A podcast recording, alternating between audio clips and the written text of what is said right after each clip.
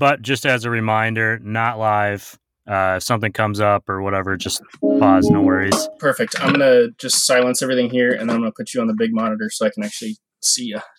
Big monitor. I Oh, feel yeah. like that's too much pressure. No, I'm in no, my no. closet with a tiny little camp light, so I don't know how big you want to see me. Oh no, you're you're perfect right there. I'm just gonna just because like I have my uh my stupid little webcam over like not in front of my computer so I can actually see you. So, Uh, I appreciate it. Well, I appreciate you being here. Um, and, and also, I always tell everyone just a remem- reminder: we see each other, but we're not recording the video, so that Perfect. doesn't exist. Okay. Maybe someday in the future, but for now, my closet's my business, and all of the people that I talk to on this video chat. perfect, perfect, perfect.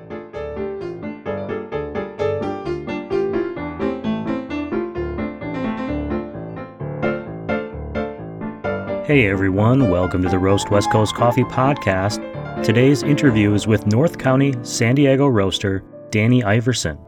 He is the founder and head roaster at Iverson Coffee Roasters.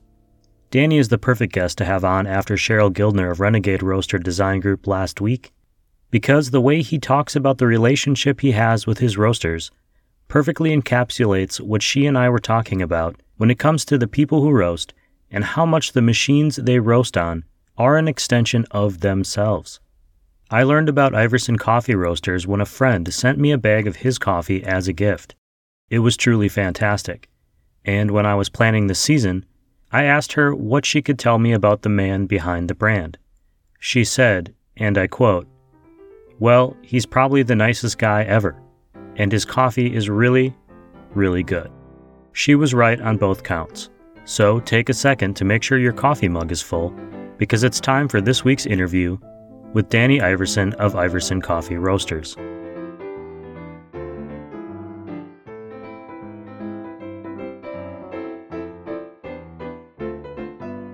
So, Danny Iverson, Iverson Coffee, welcome to the Roast West Coast podcast. I actually had to pause there and think about which show I was recording today because I think I have too many titles floating around in my brain. Let's forget about coffee just to start out. Who are you? Uh, for anyone listening that has never heard of Iverson Coffee, who is Danny Iverson? Uh, that's a great question. Who am I? um, well, I'm a father of two, and uh, I have two great kids, Brielle and Cameron. Brielle just turned three, and Cam is turning one this week. Wow, congratulations. Thank you very much. have an amazing wife, and uh, I actually am a producer of a, another podcast. I produce the Brian Buffini Show. Yeah, very intimidating. Oh, come on. It's nothing like this, right? I've We listened to to talk about show. coffee.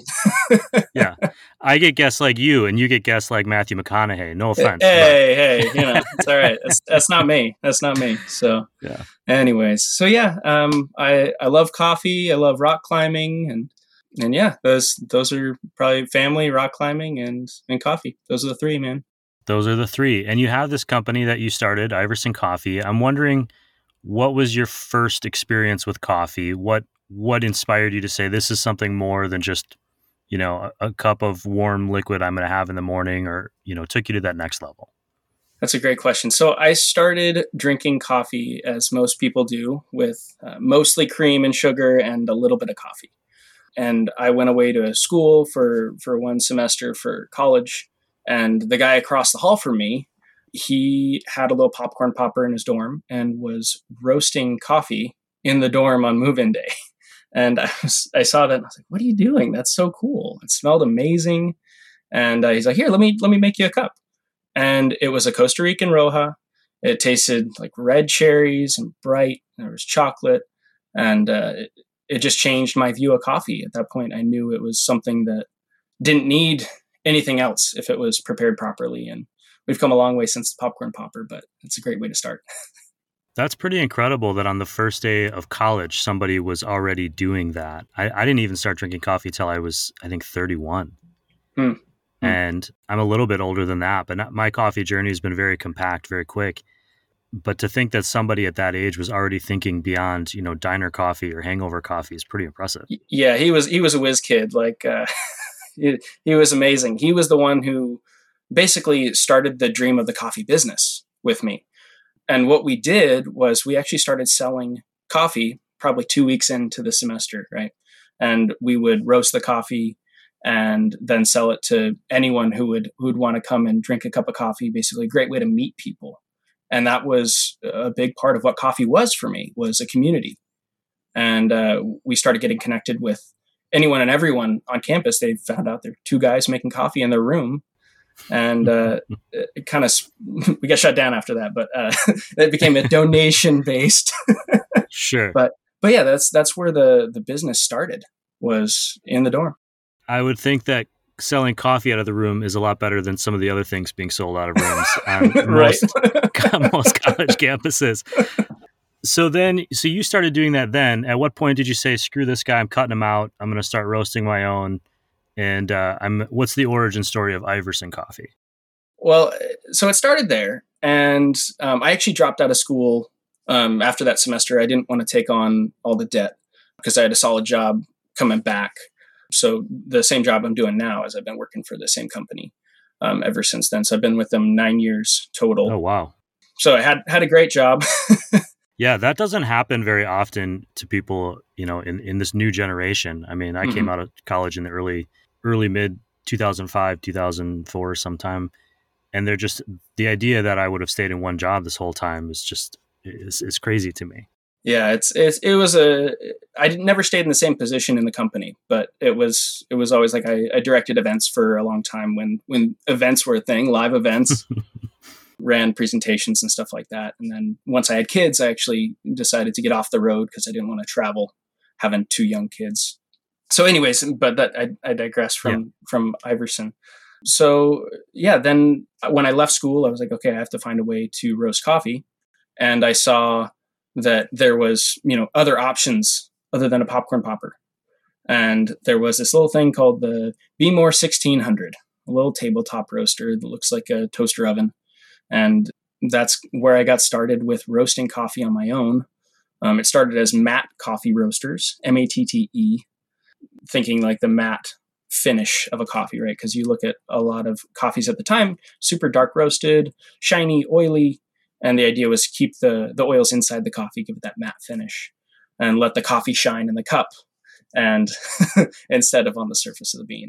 It's funny how it, it's reversed. That shiny oil makes for really nice like photographs sometimes, but maybe not so much in the flavor of your coffee in the morning. Right, right. Yeah, so I started roasting on that Behmor 1600, and then through a couple connections, someone said, "Hey, like uh, we're actually going to go and I'm going to help this company, Booze Brothers, brew their beer on Saturday morning." And I was like, "Oh, that's super cool." And he's like, "Oh, do you want to come?" I was like, "Sure, why not?" Like, I'll I'll bring my coffee and uh, we'll just make the guys some coffee when they're brewing. And uh, little did I know that that was the start of the bulk of my business, which is uh, doing collaborations with breweries. I made them coffee that morning, and they're like, "Oh, this is this is not bad." and they they were saying, "Hey, we have a coffee stout that we're going to be brewing here. Do you want to do coffee with that?" And one thing led to another, and uh, there was a stout called the Sun Up Stout at Booze Brothers. That was one of their original core core beers. That was back when they had five beers on tap, and now they have multiple locations and all this stuff. But it's it's pretty fun.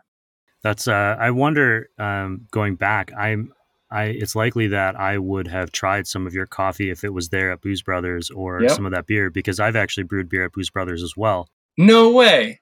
yeah, so I used to be in the craft beer business and we made a custom beer for the business uh, the restaurant that I was running and I brought my entire staff uh, on multiple occasions uh, at Booze Brothers and uh, we brewed beer there and we'd have cold brew in the morning that they'd have on draft or we'd make coffee there while we were brewing and so it's just it's very coincidental that in all of these phases of life we might have been interacting without even realizing it. That is so funny. That is so funny. Yeah, that's something I love about coffee and about beer. You mentioned like on campus when you first got started, that's how you started meeting people and that's really how how I feel about coffee. You know, my first coffee experience I just asked, you know, what should I try? This is the first time I'm drinking coffee. And the next thing I knew, there's a half a dozen people like shouting different directions at me about what to do. and that, that kind of started me down a path.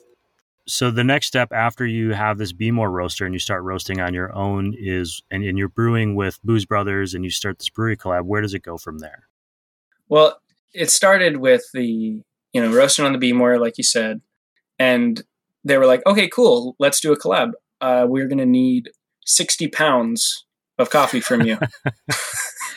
and the Behmor roaster does how many pounds at a time? It's it's generous to call it a one pound roaster. okay. and uh, for those familiar with roasting coffee, um, this will you know give you a hard time. But a single roast on a Behmor would take 25 minutes just because it was so underpowered. A, a, standard roast, you're looking at anywhere between seven minutes to 11 minutes, 50 seconds. That's like a, a good wide range, but anywhere in there is a standard, standard roast. And so you're looking at, you know, tripling that almost. and so it's just, it was very time consuming and did 60 pounds in one weekend on that little Behmor. So wow. that would have been um, over, let's see, probably about 70 batches. So you can do the math on that. I don't want to. but yes, my uh, my wife was very, very, uh, very gracious in letting me pursue that because that's a big chunk out of out of the weekends when those would happen. So I went from doing one Behmor to saying, okay, this is not enough. Uh, then I purchased a second Behmor, so I was dual wielding the Behmor roasters. And uh, again, that can only go so far. You can only do so much. Um, you have very little control over the roast on those machines. And it got to the point where I was getting more and more uh, friends and family wanting to buy coffee. And I found on uh, eBay, I found a roaster, an Ambex YM2. So that is a two kilo roaster um, made down in Florida.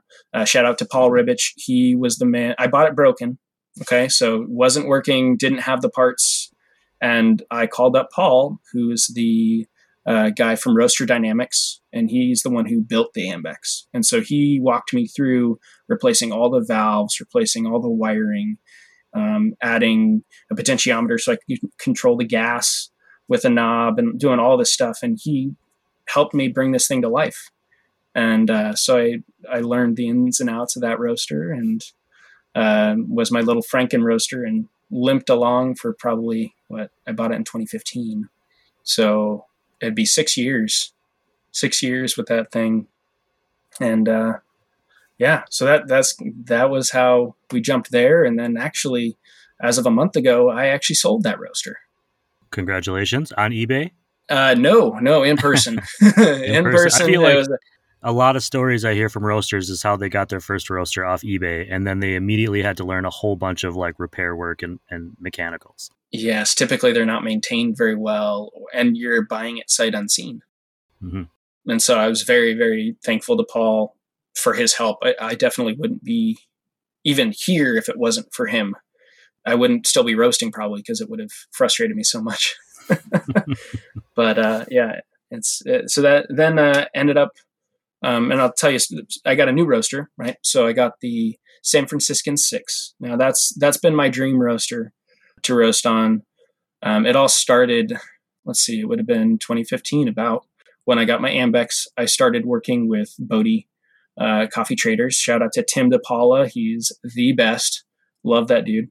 And so I would go up and they would put on cuppings for me. And in the corner of the showroom was this gorgeous SF6 like just beautiful. It's got the hand shaped, you know, brass plating on the outside. And you know, you've seen San Franciscans, they're just gorgeous machines, just gorgeous. And I was like, someday I want to roast on an SF6. Someday I want to roast on an SF6. And every time I'd go up there, I'd look over at that roaster and be like, someday I'm going to roast on an SF6. And I got a call in January this year from Tim saying, Hey, do you know of anyone who wants to buy a San Franciscan 6? So today I roast on the exact same roaster that I saw six years ago and have been one it gives me chills just like thinking about it. It's like the the dream is now here, you know? And that's just it's so exciting for me to have that now as a part of my my roastery. That's such a cool story. Was it just the opportunity or did it feel like it was also kind of serendipitous that it was time for you to grow into to this new machine? You know, it, it, I've been, I had, I roast on Monday nights at eight o'clock just because my kids' schedule, right? I don't want to be um, away from them more than I have to. So as soon as I put them to bed, I go out to the shed and I start start roasting. And I was, I've started doing more and more collaborations. Uh, uh, as I dropped off a beer for you We have a little daughter in the Grizzlies from Mason Ale Works. Huge shout out to them and James Owen. He is the man. Anyways, so I've started doing a lot more beer collaborations, especially with them, where I would be roasting until two in the morning on a regular basis, whether it be orders for regular customers or whether it would be these brewery collabs. And I got to the point where I was like, I just can't be roasting until 2 a.m. every Monday night. And so I needed to scale up. And so the SF6 doubled my production in, essentially. Um, and so now I'm able to do those and only be roasting until 11 o'clock. I that's impressive to me because I my eyes start to like tilt around 9:30 or so. Yeah. I might stay up, you know, just due to anxiety or whatever reason scrolling through whatever uh, Instagram or something, but but that's about when my brain starts shutting down from a functional standpoint. Uh, so good on you for manufacturing after after 10. It's been 7 8 years if I'm following your story mm-hmm. right that you've been roasting since yeah. that first time. Mm-hmm how has your coffee roasting style changed over the years? I mean, do you have a philosophy about what you're trying to do with those coffee beans? Yeah. So I, when I started on the Behmor, you have very little control. The only thing you could really measure your coffee by, because the sensors aren't aren't fantastic on that, would be your time after first crack. So your listeners are probably intimately familiar with with coffee and when uh, you roast coffee. What's happening is there's chemical reactions within the coffee create the byproduct of co2 and basically what's happening is the the water and the CO2 what's happening is it actually heats up and then actually causes this popping noise like popcorn. And we call that the first crack. Um, and what you can do on the Behmor is you can judge your time from first crack to when you pull the coffee out or when you drop the coffee. So that was my one my one judgment in there. Is like for how how long because you can't really control temperature that well. And i know they just released a new one so maybe they've they fixed that. But uh, that was my one thing. So i was like okay i can control time or what they say is development time now.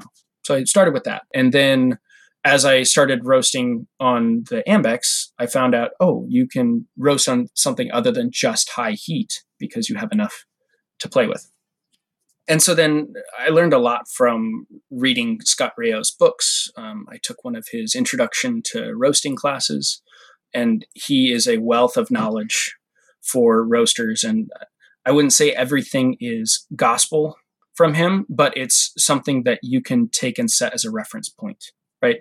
Um, because I think even if if anyone has you know, if anyone roasts and you give them the same profile, everyone will do it slightly differently, right? Because we all are individuals and we all have our, our own uh, vision for the coffee. But one thing that he he taught me, and I've seen significant improvements in my coffee, um, would be keeping the rate of rise steadily declining. And the rate of rise is the temperature over time. You can mark that the the amount of degrees that the temperature rises over a period. So it could be 30 seconds, it could be 15 seconds. It all depends on what your roasting software uses. But by keeping that at a steady decline, I've I actually found that the coffee became juicier, it became sweeter, it became more complex. You had more to the coffee, right? Than than before, which was a very baked, flat, singular flavor, which at the time was still great, but you get better and you you increase your your production at, at that level. So the other the other thing that I've learned is just by trying other amazing roasters and learning from them, trying their coffees side by side with mine. And I know they're not the same farm, they're not the same region, maybe, but just kind of getting the essence of the sweetness or the clarity. And so, great roaster like uh, Steady State, like they are amazing. Love their stuff. Uh, Ironsmith, Lofty, like uh, Little Giant, um, anyways, or Tired Eyes. Um, just so many great roasters that you're able to try coffee. And as a, I still almost consider myself an amateur. I'm always learning, um, even though I've been doing this for for seven, eight years. It's there's always something to learn. There's always a new challenge. There's always a new. The coffee presents a new side every time, right? Every time you get a new coffee, you have to create a specific profile to that coffee and i think like that's the thing is just to bring out the flavor within the coffee that is inherent like i'm not trying to mask any flavors i don't know if that answers your question yeah, I think so. Uh, just coincidentally, this morning I made a cup of Steady States, who you just mentioned, Space Traveler, uh, yes. to wake up with, and now I'm drinking a cup of your Ethiopia um, Natural. Mm-hmm. And you had mentioned to me uh, before the show that this is one of your favorite coffees that you're putting out right now, and, and I'm wondering why that is. What is it about this particular coffee that you know gets you excited or that stands out to you? I am a sucker for Ethiopian naturals. Like I love the juicy, fruit forward berry notes. It's when I serve this to people that you know they think the best part of waking up is Folgers in your cup. When I serve when I serve this to them, they're like, "Did you give me coffee? Like, what is this? This tastes like fruit juice. Like, what is this?" and it's just so different that it's fun. It's like, no, this is coffee. This is what coffee can taste like, and it's just a it's a complete left turn from what what most people are are seeing in coffee. And so I think it's just a fun thing to share that way because coffee is to be shared, right? Coffee is to be shared. You know, my dad is, and I've mentioned him on the show before. He's a Folgers kind of guy. Uh, recently, he just upgraded to like a new version of Folgers. He's really excited about. And when he visits, we make you know him a coffee, generally a French press style, and he mm-hmm. loves it. But it's just not something he wants to do on his own. And uh, so I've taken him to a few local coffee shops here, and it's really entertaining for someone who, and I'm, this is just a warning for anyone listening who's not a regular craft coffee drinker. Uh, sometimes the strength of a craft coffee might be a little more intense than the Folgers that you make at home because usually after about the first cup of coffee, he gets real jittery. uh, and it's because at home he's not worried about ratios or you know how much what he's doing. So you we were talking a little bit earlier about your beer collabs and how that kind of got you started. I did last night after dinner. Uh, my wife and I drank this Little Daughter and the Grizzlies pastry stout coffee, which lists maple syrup, chocolate, and vanilla in it as well. And it really was a dessert. I mean, it was we we both we split the one can, and it was just lovely to to enjoy how is it different roasting for a, roasting a bean that you know is going into a beer versus one that you know that someone's going to drink or is it different does it matter at all is there something that's you know something about that that process that of thinking about this is i know the end product of this it's not just you know someone's taste buds it's going to be going for this purpose how does that change things definitely so one thing that is i love about roasting for breweries is oftentimes it's a big crossover, right? So you have a big, big fan of beer. They can typically, especially craft beer, they'll be a fan of craft coffee. And so what we'll do is like what we did for Mason specifically is we held a cupping where we where I brought out I think it was 12 coffees that we tried and we basically set up the cupping and for those of you that um, maybe are newer to coffee it's similar i like to compare it to a wine tasting for coffee, where everyone gets to try a small small sample of every every coffee on the table, and then we looked at the ingredients for the beer.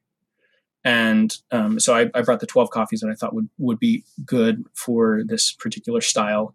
And we looked at the ingredients for the beer, looked at the tasting notes for the coffee, and then when we're fortunate enough to have some of the base beer around, we'll actually do us uh, like we did this for Battle Mage, right? For their beer Stark and Full of Terrors.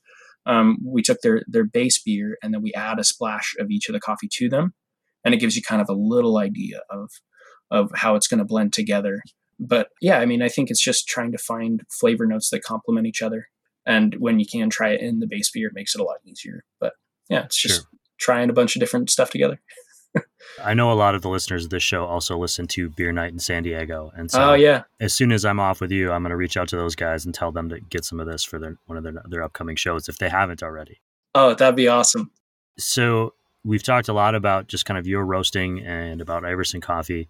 When you're just away from your own stuff, uh, it sounds like you're passionate about about everyone's coffee, about the mm-hmm. coffee community in general what are you looking for in your outside of work life? Like when you pull up randomly to some coffee shop on the road as you're driving through the desert, what is it that you're going to order? What is it that you're looking for? So my my go-to drink is an espresso with sparkling water.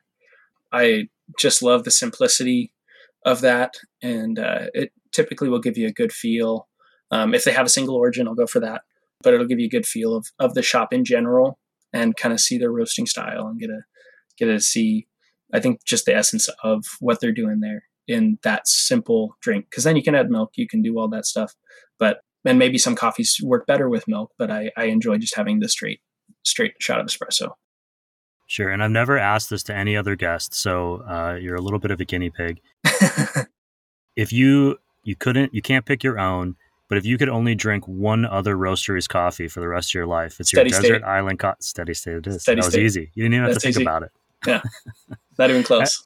Elliot's Elliot is a really impressive uh, coffee roaster, Yeah, and yeah. and the pace at which he went from like roasting on a small little one pound roaster like you did to where he's at now has been really uh, fun to to watch. Fun fact: Elliot and I both roasted on Ambex YM2s. Very fun fact.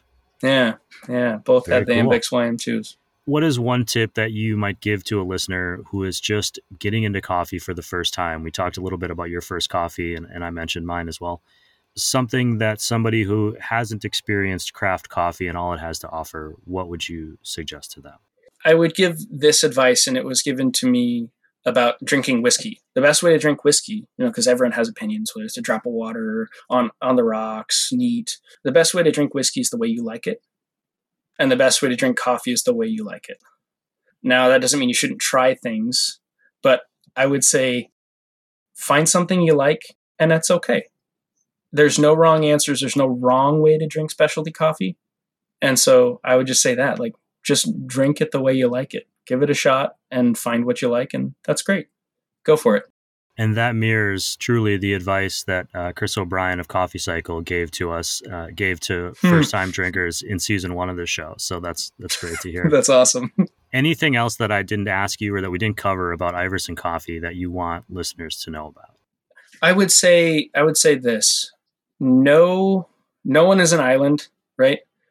And especially with everything we've been going through with this pandemic and like you don't have to go it alone. Coffee is a community, right? And if you're looking to get into coffee, if you're looking to start roasting, if you're looking, you know, just to upgrade your homebrew setup, you don't have to do it by yourself. there are thousands of people that are so pumped on coffee that they would love to share that experience with you. And I mean, just you can shoot me a shoot me a message on Instagram or anything, and like anyone wants to talk talk roasting, like awesome, I'm happy to do it. But you don't, you can always get help. Like there's nothing wrong with with getting help to learn. Like I actually just recently had uh, Tyler from Tired Eyes come out and help me learn a little bit more about the SF6. He's he's great. He's doing a consulting company. Uh, I believe it's Bright Black is the name of it, and he's helping out helping out roasters. And I know Elliot does the same thing. And I'm going to be sitting down with him soon to learn how to get better at sample roasting. I, I would just say like reach out to other people. Like you don't have to you don't have to go through this coffee journey alone, and uh, it's something to be shared. So, uh, in response to that, I would say that I don't know that anyone on this show has referenced John Donne, uh, No Man is an Island poetry, uh, Hmm. which is especially poignant because it's Poetry Month, uh, as we are talking. I only have one last question for you. Uh, we mentioned it earlier. In your day job, you also work on a, a fairly successful podcast. Are you regretting agreeing to come on this show, which I am producing from my closet? Never, never. the best things start small. Uh, the best thing things that. start small. I mean, you look at any any coffee roaster starting on a popcorn popper, right? Every the good things start small and grow, and that's that's what we hope for you. Yeah, I I hope for that for myself too, and I know that uh, the people listening have been enjoying uh, hearing from roasters like you. So thank you for coming on the Roast West Coast podcast, Danny. I really appreciate it, No, thank you for having me, Ryan. Appreciate it. and I really appreciate this coffee you dropped off. Uh, I don't always, I don't expect that ever, but it's been really just enjoyable this morning. oh, good. I'm glad. Thank you so much. You bet. Have a great day. You too.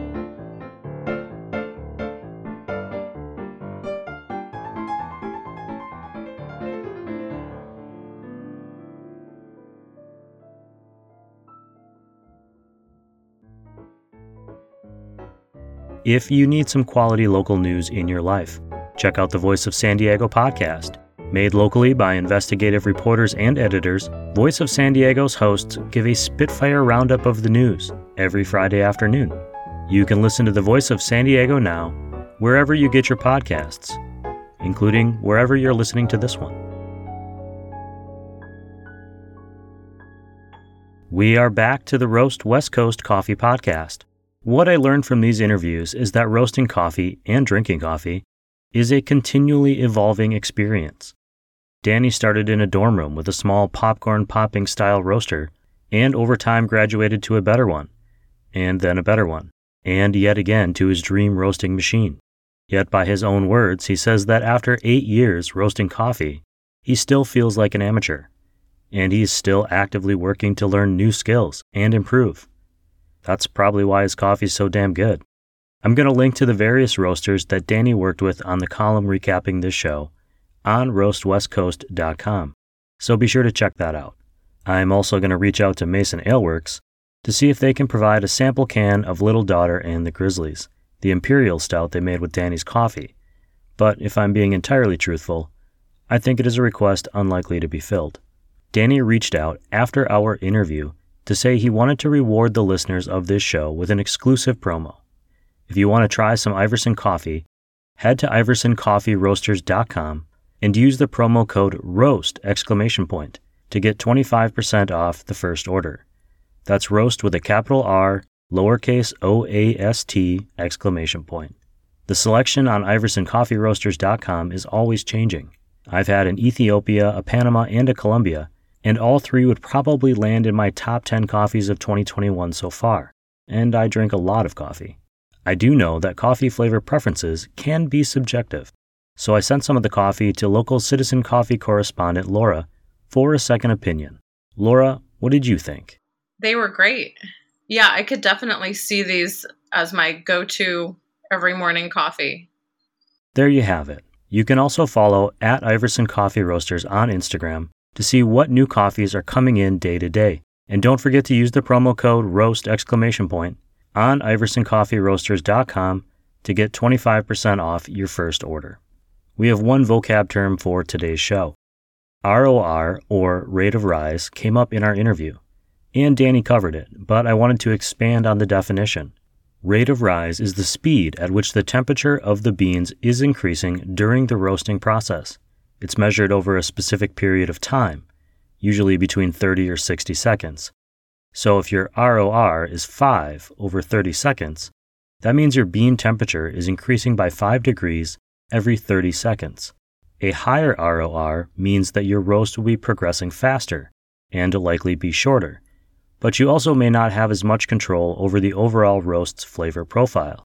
A low ROR means risking not roasting fast enough and over baking your beans, but when done right, will offer the roaster added precision, controlling the flavor coming out of the bean. Just to add to the difficulty of creating the perfect roast, the ROR could change during the roast itself. So, fun. I'm going to leave it to the experts like Danny. That's my show for today. On Friday, Siri Simran Khalsa from Lofty Coffee will be back to get us coffee smarter by discussing the various vessels we brew coffee in or drink coffee out of, and how their materials, be they plastic, glass, clay, or steel, impact our experience tasting flavors. Thanks to everyone for listening to this episode. If the stats are to be believed, there are more of you every single week, which means that some of you have been telling your friends. Thank you. That is the best way to help grow this show. Thank you, and if you're listening out there enjoying this little show about coffee, please tell a friend. And follow at Roast West Coast on Instagram, and tag me in the photos of your own coffee adventures. If you need some coffee, find a local coffee roaster or cafe to support. I just ordered coffees from some of this show's industry legacy partners, Zoombar Coffee and Tea, and Steady State to take out camping next week. Without them and the other roast industry legacy partners Leap Coffee, Cafe Laterre, Coffee Cycle, First Light Whiskey, Cape Horn Coffee Brokers, and Moster Coffee, it would be a lot harder to bring you all of this coffee content. You'll find links to their online shops in this podcast episode's notes, or right on the front of roastwestcoast.com. Check it out. This episode of the Roast West Coast podcast has been written, produced, and recorded by me, Ryan Wolt. I hope this show has found you happy, healthy, and with at least enough sanity to make it through the day. And please, always be sure to drink good coffee.